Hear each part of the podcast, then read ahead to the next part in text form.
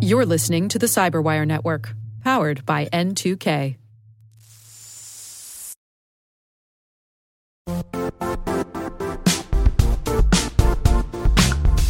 The IT world used to be simpler. You only had to secure and manage environments that you controlled.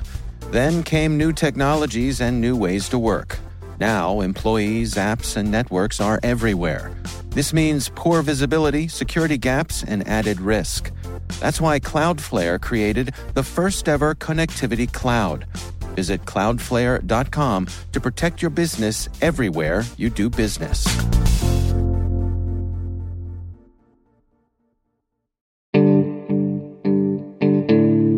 Hello, I am Sloane Menkes, and I am a principal in PricewaterhouseCoopers Cyber Risk and Regulatory Practice, and I lead our Microsoft Cyber Alliance.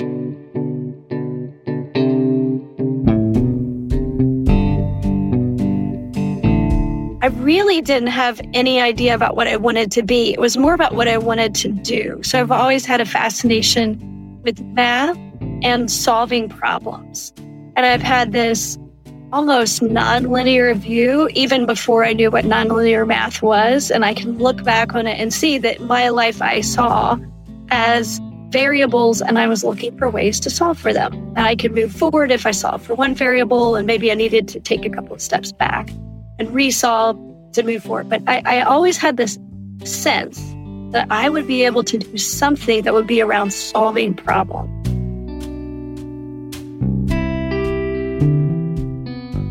Growing up, I actually had friends of all different sorts.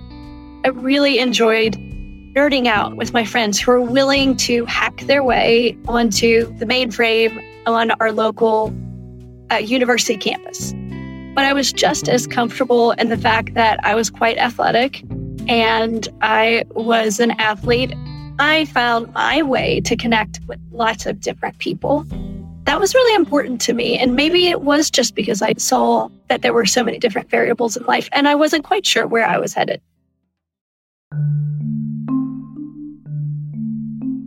I have an experience where in high school, someone who was older than me that I had a crush on turned around during math class and he looked at me and he said, Sloane, do you realize if you put 2% more effort in, that you would be phenomenal at everything that you do.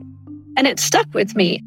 Am I an overachiever? Yes, definitely. I go back to that story. I actually tell people that, um, that are mentors or mentees of mine.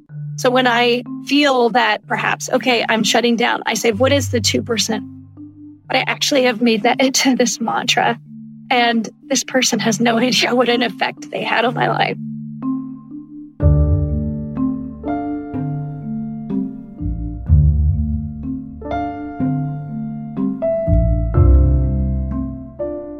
I chose uh, actually to extremely focus on going to the US Air Force Academy. I threw everything into making sure that not only did I get nominated, but that I got accepted. It's a two stage process for our service academies. And I did get into the Air Force Academy, and I really thought that engineering was where I was going to land. There were theorems that you would follow, and that was fun, but it was not as exciting as solving a problem for me. And then I learned about operations research, which was a combination of using math and using computer science, and in some cases, using economic modeling to create models that would solve complex problems. It fascinated me and I loved it. I really found a way to fine tune that intuitive problem solving skill or way of thinking that I had. In college, I leaned in and I decided, even though it wasn't required, that I was going to take Calc 3 and Calc 4. And I had this beautiful, mind blowing, eye opening experience where I fell in love with calculus and all of a sudden intuitively understood calculus. Figuring out nonlinear math really spoke to me.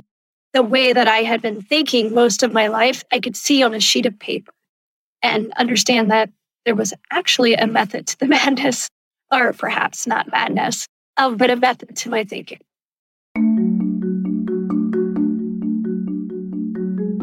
The challenge in the military discipline for me was that I never wanted to get it wrong.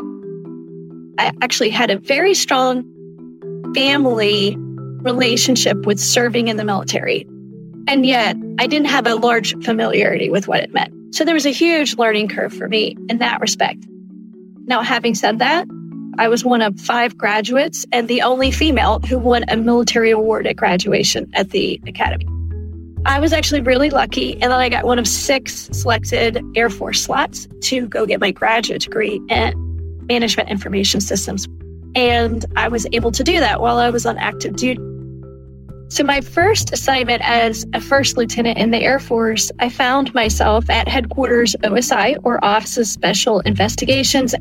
Officially, I was head of the configuration management branch for code that was being written for special agents.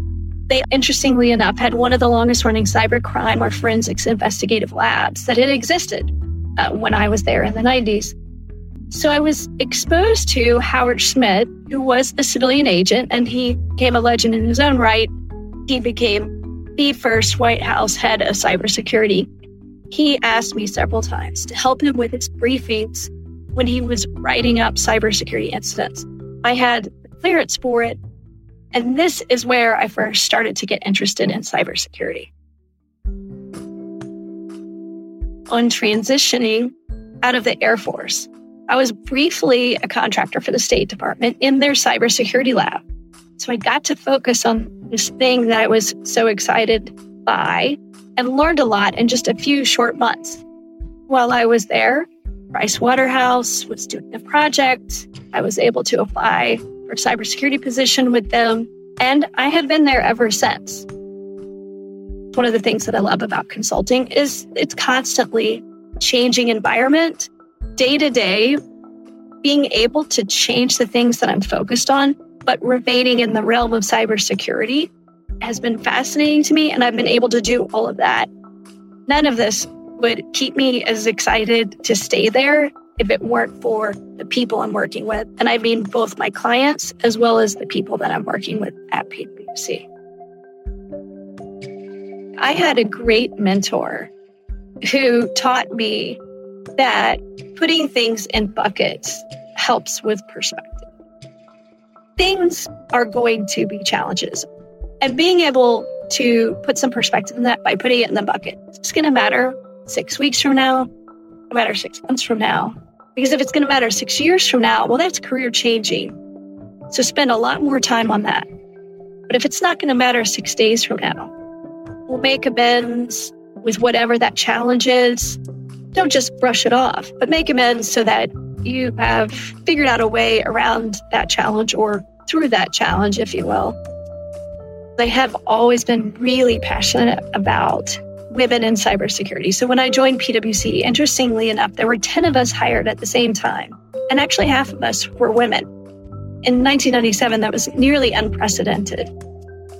Understanding that we need to support each other. We've grown, but it took us a decade to start to get our numbers up. Don't be afraid to explore cybersecurity, even if it's necessarily the thing that studied for. I didn't study for it in college. I actually got to learn a lot about it on the job. The second bit of advice that I would give women who are not so interested, but they're intrigued by it is go ahead, dig in, learn. There's so many great resources about learning what cybersecurity is all about. Don't let that be intimidating. Instead, let that be inspiring